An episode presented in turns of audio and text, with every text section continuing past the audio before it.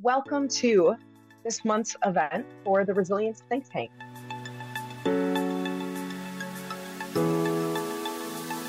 My name is Dr. G. I'm really excited that you're here with us today because we're talking about something that I think is one of the biggest challenges that leaders face and something that no matter what situation you find yourself leading in in a work situation or in a home situation, it's one thing to decide about change you want to make happen. It's another to get other people to go along when they don't think it's fantastic. Joining me today are three incredible aspirational leaders. And you're going to see me reading a little bit off my phone here because I'm not in the setting I usually am for this. Uh, I had a change in plans myself when I was headed home yesterday from speaking at a conference in Florida. I got a call that I mean, usually I absolutely love to get from one of the morning shows in New York asking me if I could come in and do a segment, but it was about the violence that happened in the US yesterday in Nashville. And so I was honored to do it, but it means that right now I'm sitting on the floor of a minute suite at LaGuardia Airport. And so you're going to see me doing making a couple of accommodations for my unusual situation. But as I was saying to my guests before we joined you, you can't talk about resilience and then complain about unusual circumstances. Rachel Hermes is head of Think Fun. She's a toy industry leader on a mission to impact the industry and help build MESH, which is mental, emotional, and social health skills for children through toys and games. And she's worked to make kids' lives more meaningful and fun through her positions, not only at Think Fun, but before that at Fat Brain Toys, Scholastic Books, and K'NEX, among others. So, Rachel, when you learn about a change from somebody else, when they bring you a change, what is usually your initial reaction? That's a great question. Well, first of all, thank you so much for for inviting me on. I'm really excited to, to be part of this conversation. Um, I think for me, I I channel my inner two year old, and I always want to know why. And so I'm actually someone who loves change. I know it's pretty rare, but it's really for me about why. If there's a reason or it's going to solve a problem, I'm all in, but I have to know like the details behind why we're why we're doing it. That is a very common experience, especially for people who consider themselves uh, to have good ideas.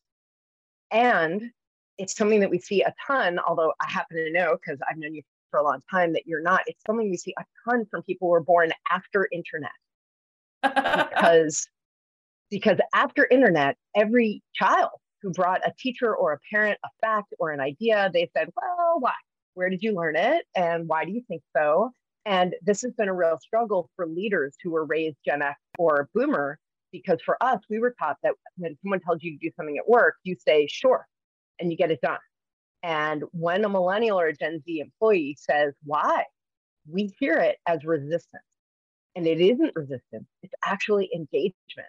Studies show that when millennial or Gen Z employees want to disengage, they say, fine, or whatever, and do it, but they disengage. When they ask why, it's actually them putting a hand in and leaning into a situation like, oh, why is that? Can I help do it better? Do I have a different idea? Or what's your source? I'm curious about that. So that's an interesting, it's really interesting that that's your reaction. It may make your life easier as a leader. okay, Bhumi Pathak is the COO of Mirasee. She's been putting in place structures and processes and execution capabilities focused on aggressive growth in her company. She continues to build the success team, success the team, and the infrastructure that's needed to increase scale and impact in order to serve a large and growing community of expertise based entrepreneurs.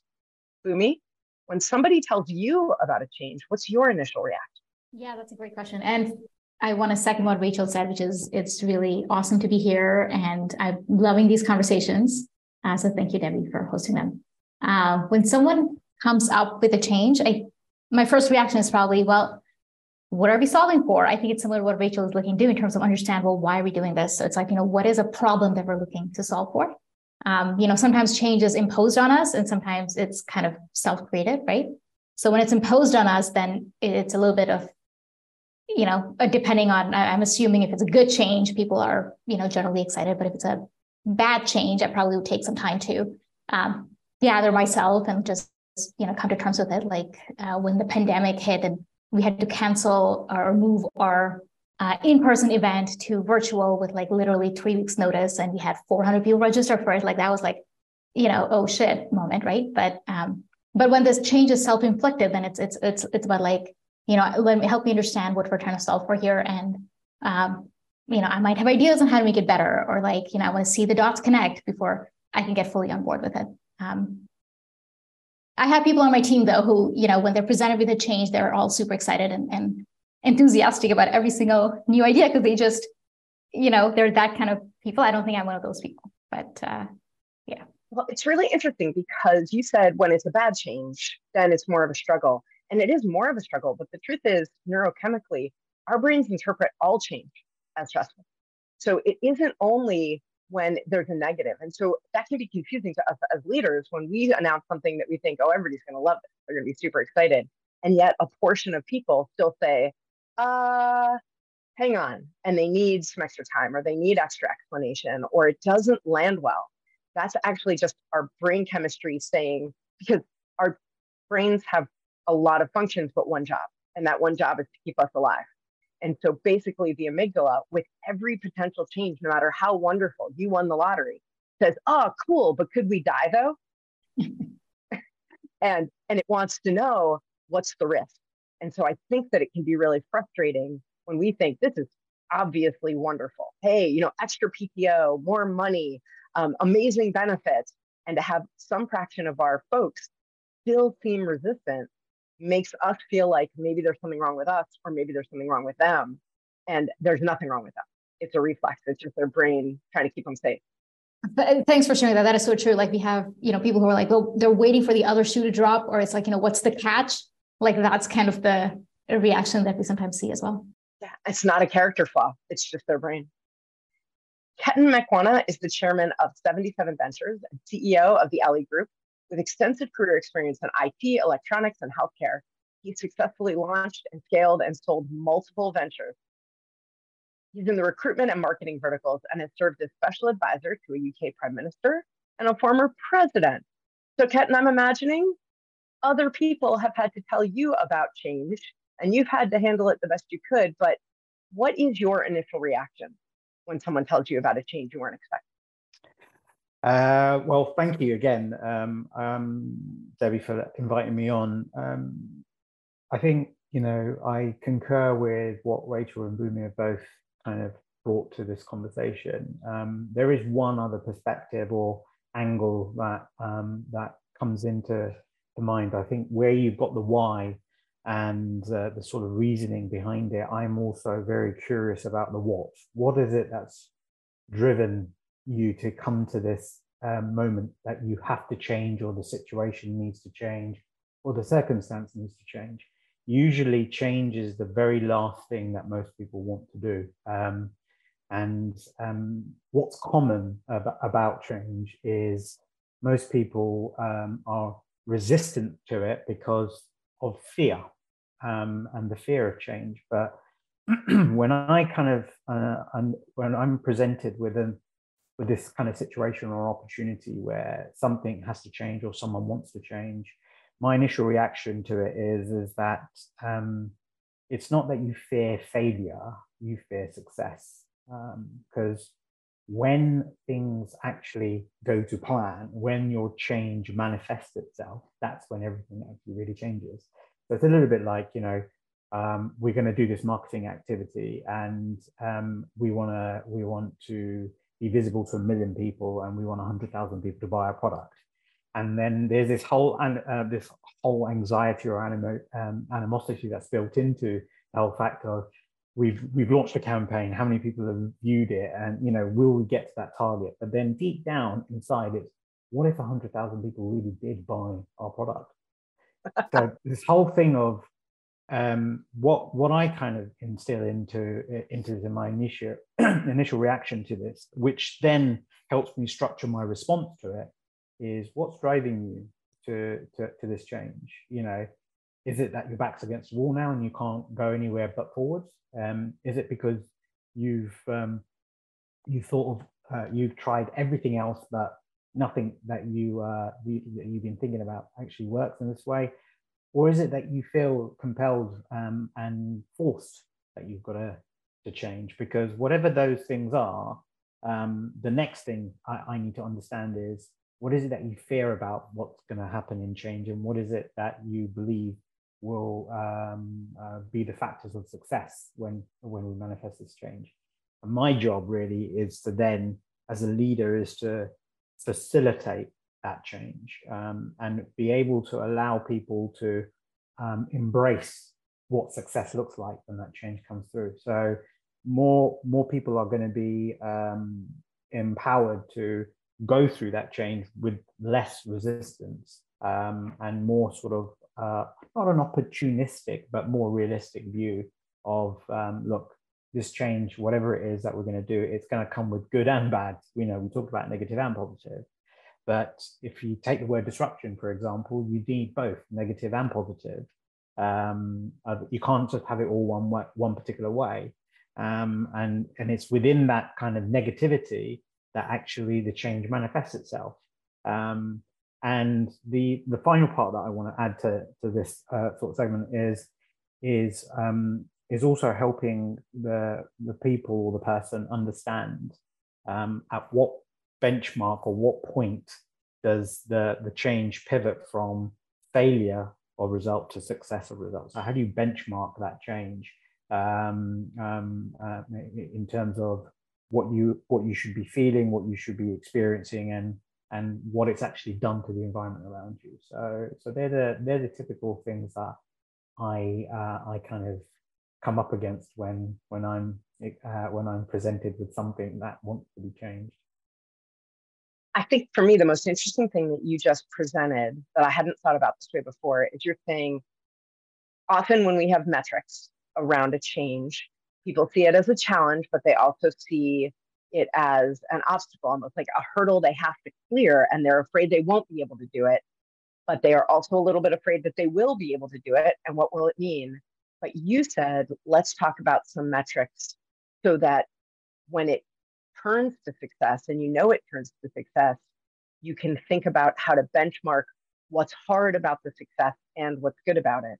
And that's an interesting way of using metrics to decrease fear and resistance as opposed to only to spur people on for growth and greatness. Mm. So, Ketan, while I have you, I really want to I want to flip it now and say, what if you're the person who's bringing to your team a change? Uh, so it isn't them saying we want to do this change, and you're saying, okay, tell me why and where are you at? You're saying there's a change that we need to make, and you right now are trying to grow a, a new startup that I know about. You have a couple of other things going on as well.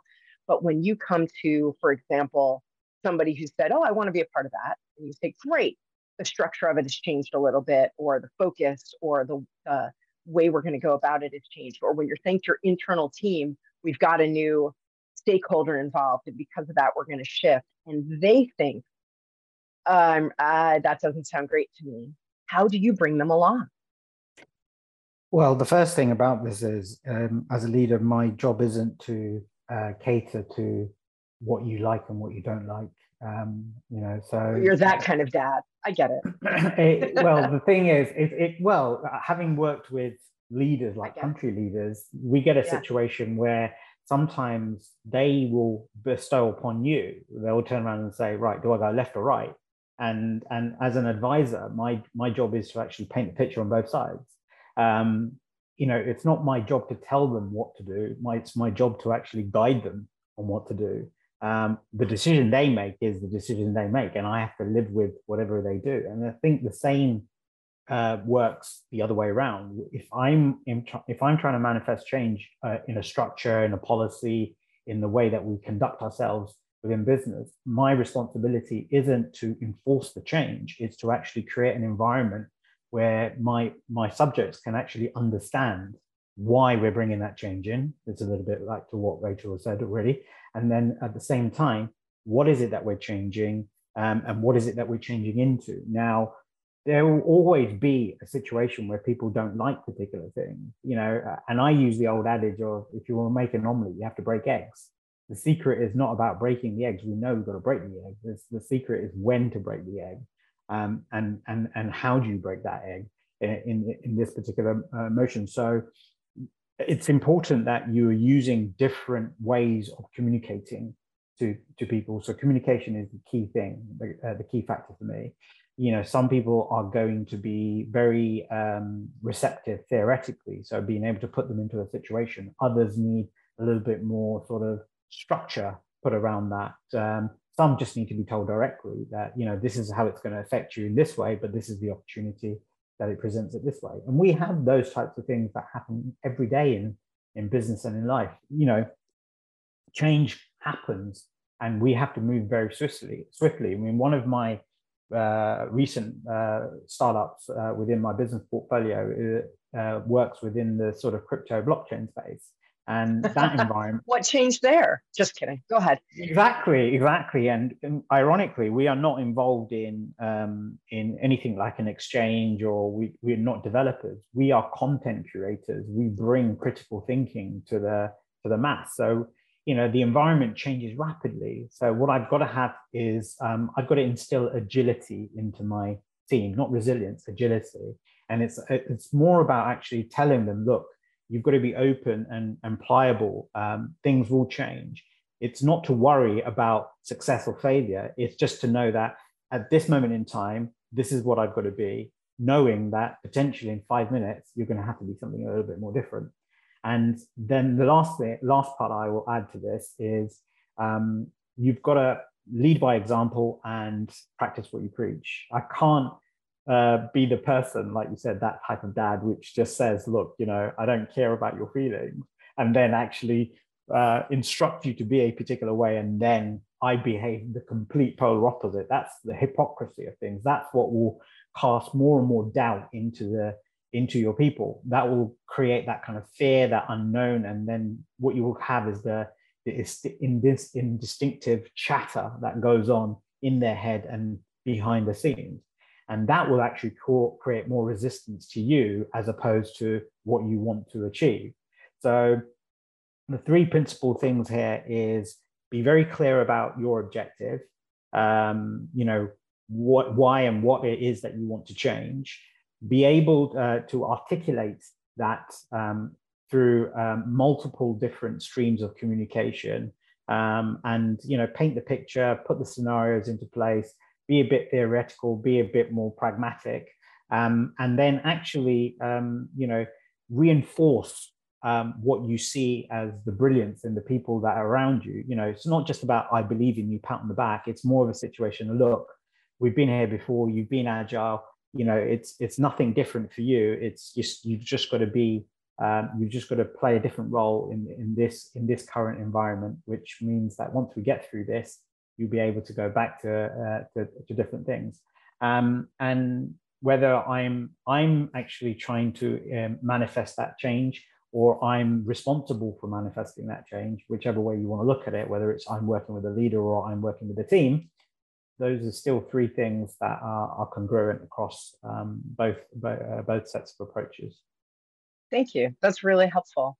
So Rachel, I'm going to come to you next with this question. And I want to remind everybody who's in the room that as questions come up for you, please feel free to put them in the chat because we will get to a time where that's what we will focus on.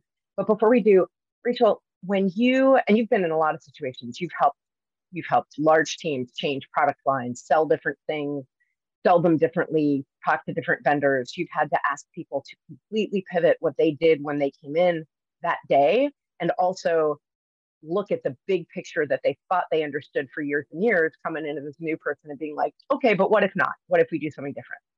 And I wonder if you could talk about how you can tell when people who are doing their best to be professional are not really on board and some of the things that you do to help them pivot with the boat as opposed to just throwing them off the boat. Okay.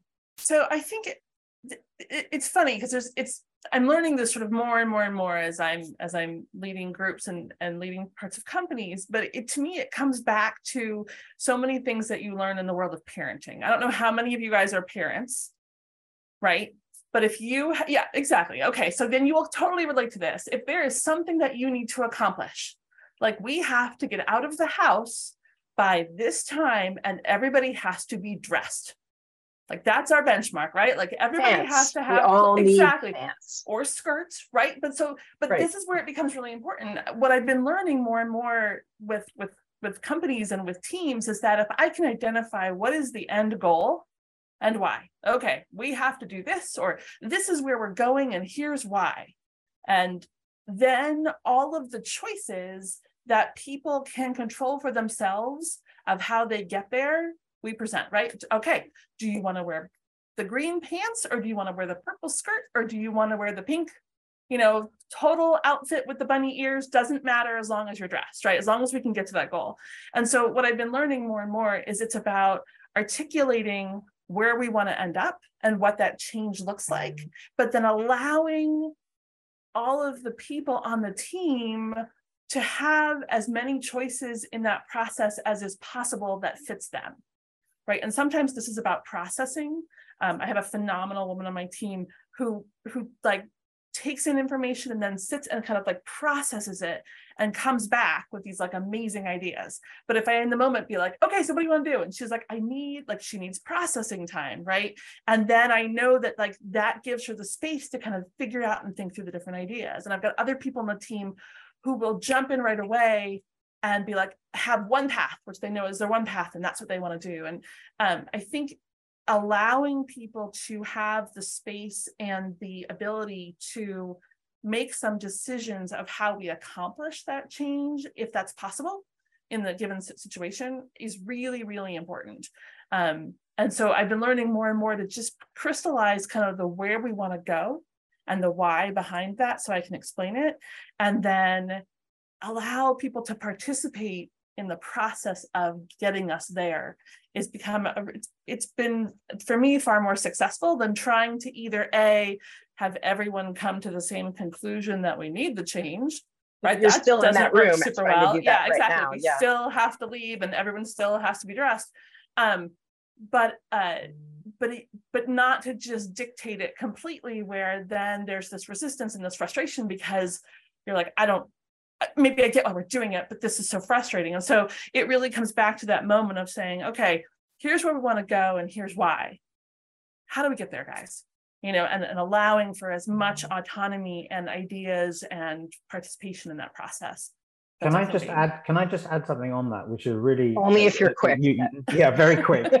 and, and and and and basically the strapline to this is, and this happens uh, to us daily when we're consulting uh, through 77 Ventures with business owners. Um, um, a lot of people romanticize with the result of change. They, you know, they you you just talked about the fact that this is where we want to get to, and what they do is they get left in the future with with where that change is.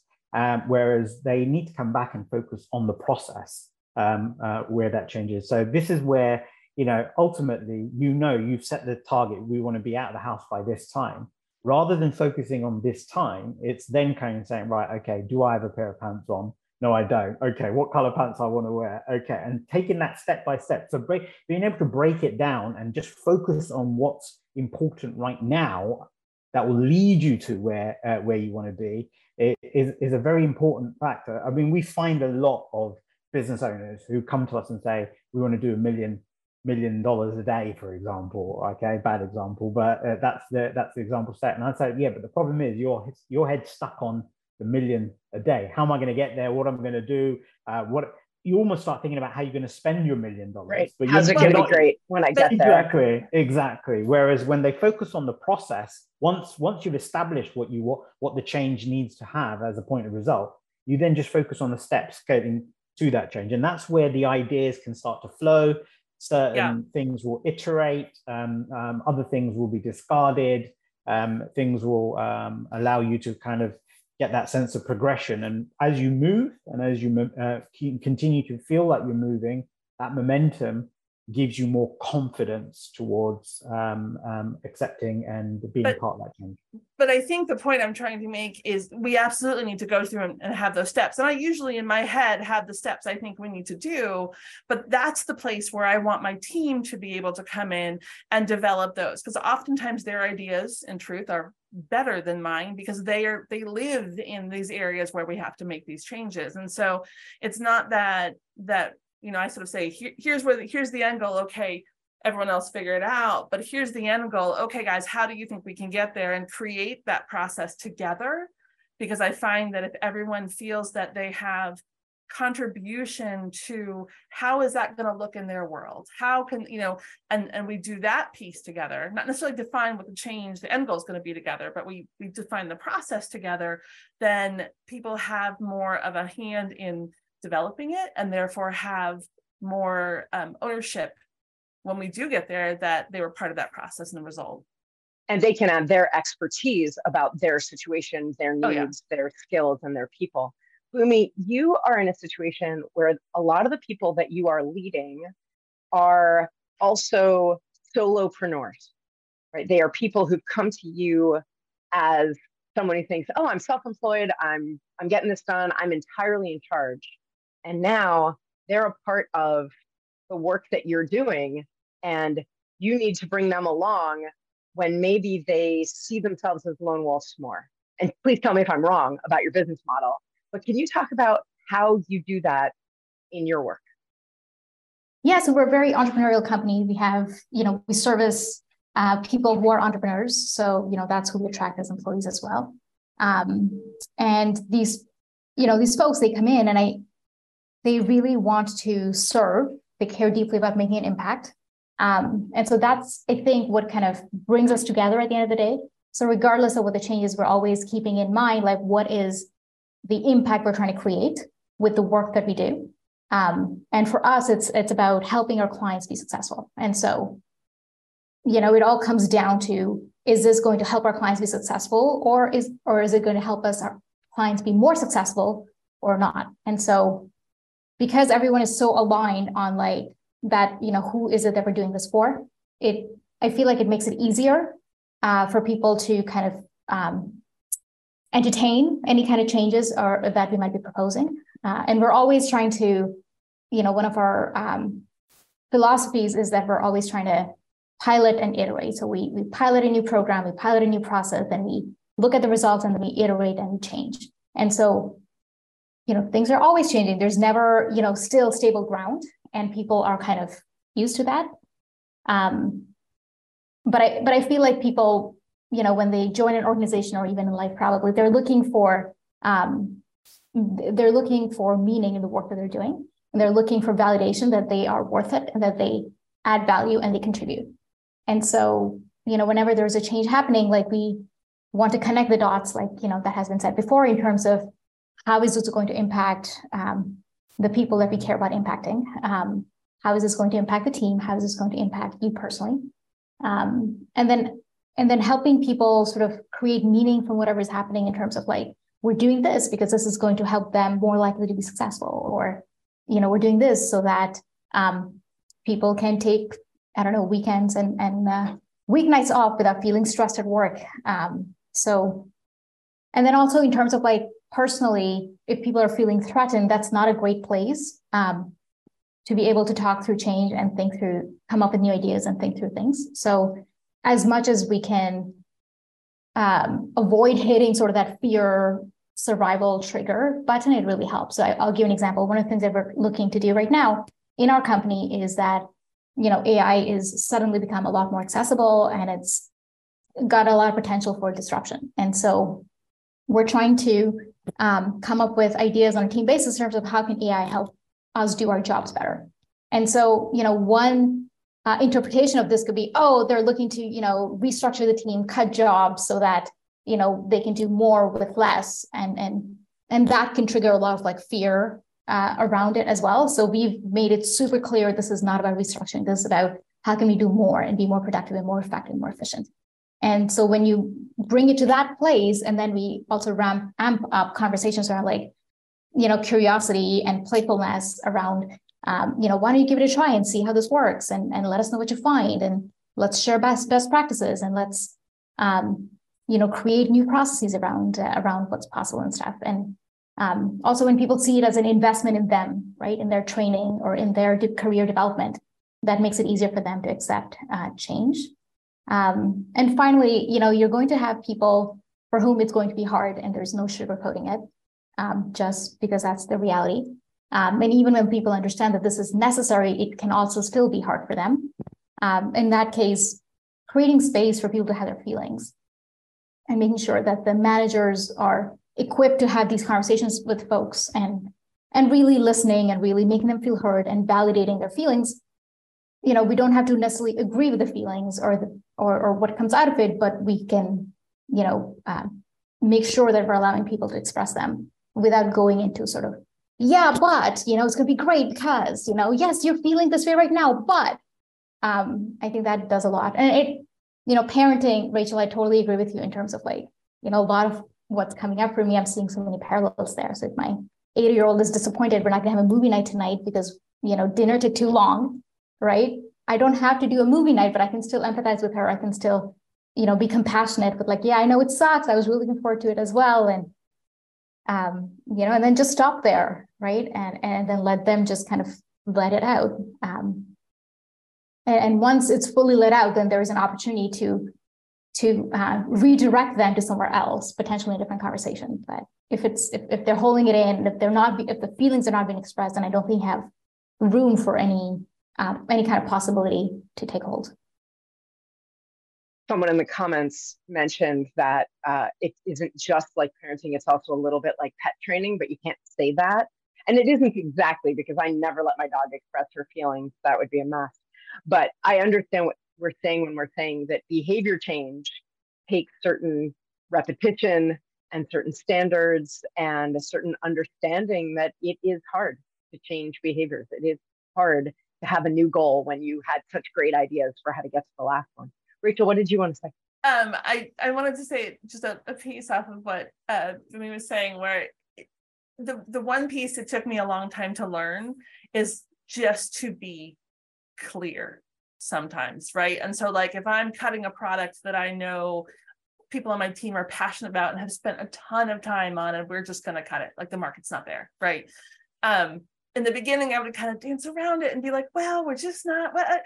And I've learned through the process, it's easier to just go, guys, look, the market's not there. We have to cut the product. I know it's amazing, but it's not going to be able to sell. So we have to move on. And and it took a long time as a leader to hit a point where to be able to learn that that's actually kinder to just put it out there and be clean and clear than it was to try to to couch it in a way that left some ambiguity or left some place for somebody to think like, oh, well, yeah. maybe next year or something like that, you know?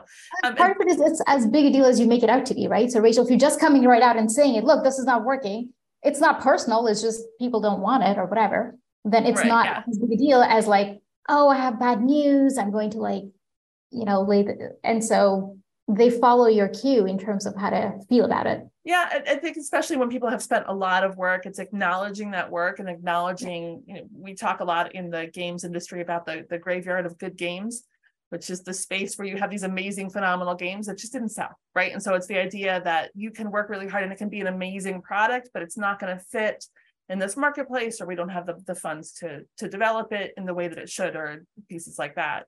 Um, I had a comment on also the pet thing, which is I'm really hoping it's not like pet training because I have three amazing children and one really, really, really not so well trained dog. So I'm hoping that it's not an indication That's because of you level. The same techniques with a dog. You let your children help raise the dog. Rachel, I want to ask you a question in particular, and Ketan, if there's time, I might come to you with this one as well when you are running a large team that's all aimed towards one thing right? Everybody's supposed to be aligned as Bhumi was saying aligned but they're not they're not entrepreneurs who are you know all working on their own project. And you say here's the change and i envision it and i can explain to you clearly in the different ways different people need to hear it what it should look like. And then when it happens it isn't like you described it right? Too many things got in the way money got pulled, things got diverted. And when people look at it and they say, okay, we're here, but this isn't what you described. And you have to say, you're right, it is not. What do you do to maintain your credibility and keep people engaged? That's a great one. Um, I think the biggest thing for me is to be as transparent as possible all throughout the process right? And not just wait till the end to be like, yeah, we worked on this amazing campaign, and guess what? All the marketing funds got pulled because there was this other major thing that needed it. And so therefore, ours never made it really out of the gate. And Going to the graveyard of games. Yeah, uh, exactly. So uh, it's it, it's really about being as transparent as possible all throughout the process and also uh, allowing for pivots to happen um, as part of that, right? So, oh, hey, we're looking down the pike and we're seeing that there's this major economic issue that's happening. And so, therefore, this amazing, phenomenal thing we created that's $50, you know, that's probably not going to sell. So, you know, we need to look at that and say, do we do we hold it for a year? Do we change our tactics? Do we change change our strategy rather than just kind of let it roll and then it crash? It, it doesn't happen the way all everyone had anticipated it. And so I think it's it's about open communication and transparency all the way through the process. And also the transparency to stand up and go guys. Yeah i was i was totally wrong. You know like we had this idea and i thought it was gonna be great. And I, I know you guys all got on board and you supported it and i really appreciate that. But yeah i called that one completely wrong. And and just acknowledging it you know I mean? Because I think then it allows everyone else to have that moment for themselves in their own space as well and just be like okay so we're gonna figure something else out and what can we do you know and and just owning it Ketan, do you have something to add to that um, just on the fact that whenever we go through um, planning um, and strategy and blueprinting, one of the things that I do build in is risk mitigation. So it's one of those kind of situations where we we, we don't look at it as plan A, plan B, plan C, etc. But we do create this what if this goes wrong? What should we do? What what if goes wrong? What should we do? What, what if this isn't uh, working? What should we do? So what what it allows us to do is start off with a base for that change. Now, you know, I, I agree wholeheartedly with what Rachel was saying there, and the fact that you know you've got to be transparent, you've got to own it, you've got to own up if things aren't particularly right. Um, but that is you um, meeting the expectations that uh, are subconsciously in, embedded into uh, your your team. The other side of it is recognition and and and, um, and awareness. Um, so being able to recognize the efforts that they've they've gone through. But if you have something like that, a structure where you can say, look, let's go back to what our operating plan looked like, and we we we accounted for this. That if we put this through and the, the price wasn't right and we have to change it this is what the mitigation strategy looked like. So it allows us to have two or three steps into that change which which which will allow the the team to kind of become uh, create a bit of a consensus around that. And we can then ideate maybe pull on um, a little bit of expertise around uh, around the table um, to then uh, allow me to then go back into leadership mode and facilitate that kind of change of where it goes. So one of the things that, that I always sense. build in, yeah, well, I, I, I, did that this morning with uh, with the team at Cryptolytic. We were doing content marketing, and I said, right, okay, everyone's going down this line. What happens? I, I played devil's advocate. I said, what if this happens? What if this happens? What if this happens? And I got them all to come out with mitigation strategies each. And I said, right, okay, let's put that into the blueprint now let's go off and do the exercise. If the worst was to happen in a rug pull, or if Facebook decide to quadruple the, the advertising budget, which they will, or whatever it is, basically, we have a mitigating strategy to uh, work towards. That's really helpful. Okay, I want to just touch on a few things that each of you said that I found to be really useful, although a lot of it was. I want to point out something, a few things that I thought were um, especially unusual, maybe that aren't spoken about as much in leadership spaces. Ketan, you said whether you're an advisor or the decision maker, that you have these three strategies available to you, making sure that your objectives are really clear and then articulating those in ways that are differentiated for different members of your staff, for their different communication styles. And then, thirdly, reinforcing the brilliance in your people and how they can use that brilliance either now or as soon as they get on board to make the make the end goal shine. Bhumi, you talked about mission and impact and that finding alignment around mission can really help smooth a lot of differences.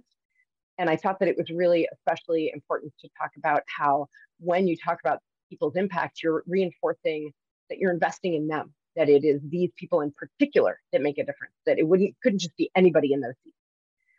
And Rachel, you said that you spend a lot of time recognizing out loud to your people your own decisions, your own fallibility, and their expertise, and that you use those three in in total, kind of braided together to make sure that although you are leading and you are setting the direction, that every place that you can give them autonomy and allow them to bring their expertise to the table, you do that. Not only so that they'll agree, but so that they that the product will be better than it would have been if you told them not only where they're going, but also how to get there. You all had so much to give us today and really incredible. And before I let you go, we're going to lightning round. And Bhumi, I'm going to start with you. What I would like to set up here is that we all know, and this is true in parenting also, that the mood of the leader sets the tone. So when you're in a situation where you're leading a meeting or a project or an event or a get out the door, and you notice that your mood is really slipping, that you're getting irritable or frustrated or disengaged or disappointed, and you know you have to turn it around for yourself or it's all going to go south. What do you do, Bhumi, to in that moment turn your own mood around?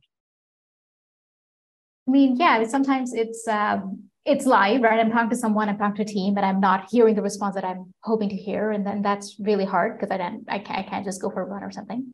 Uh, but I just notice it. I focus on my breathing um, and slow down, and you know, just reminding myself that this means that there's still more work to be done. This doesn't mean it doesn't have to be disaster. It doesn't mean doom and gloom. It just means there's more work to be done. So why don't we take the time? And oftentimes, when I remind myself that we have the time, we can take the time, even though we may not have the time, right? But just like getting to the mindset of it's okay, we have the time, that just it immediately switches me because a lot of the stress and anxiety I feel is because I feel like it needs to get resolved right away or, you know, it needs to be happening right now.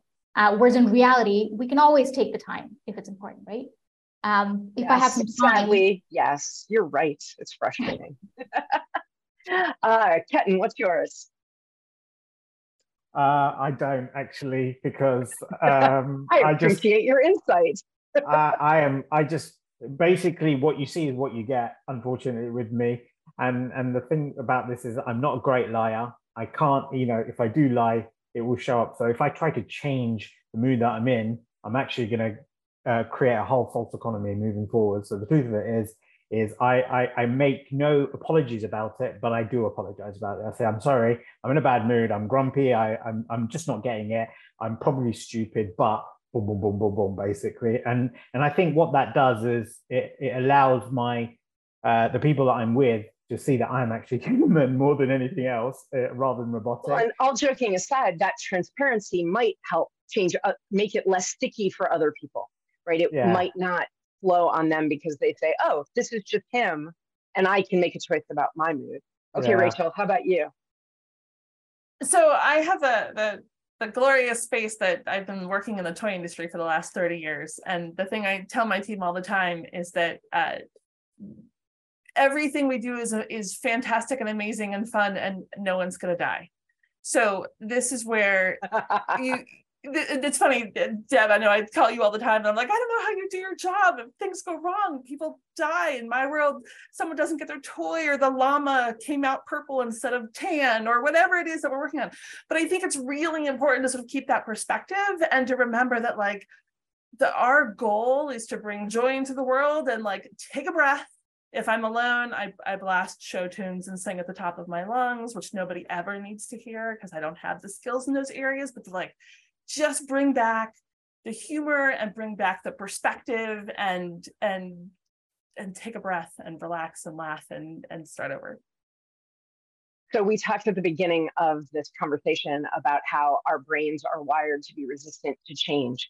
And what happens is our amygdala pushes out all of these negative difficult to navigate chemicals that raise our heartbeat and make our breathing faster and make us have feel sick to our stomach when we really feel threatened and often people will say, take a breath.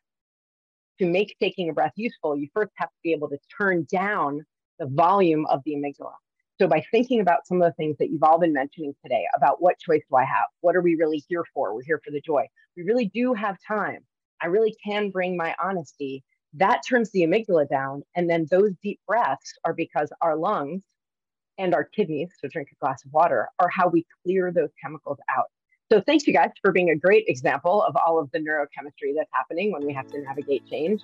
And thank you to everybody who's here with us today for being a part of this event. I hope that you'll join us next month. And I look forward to talking to all of you again. Thanks, everybody.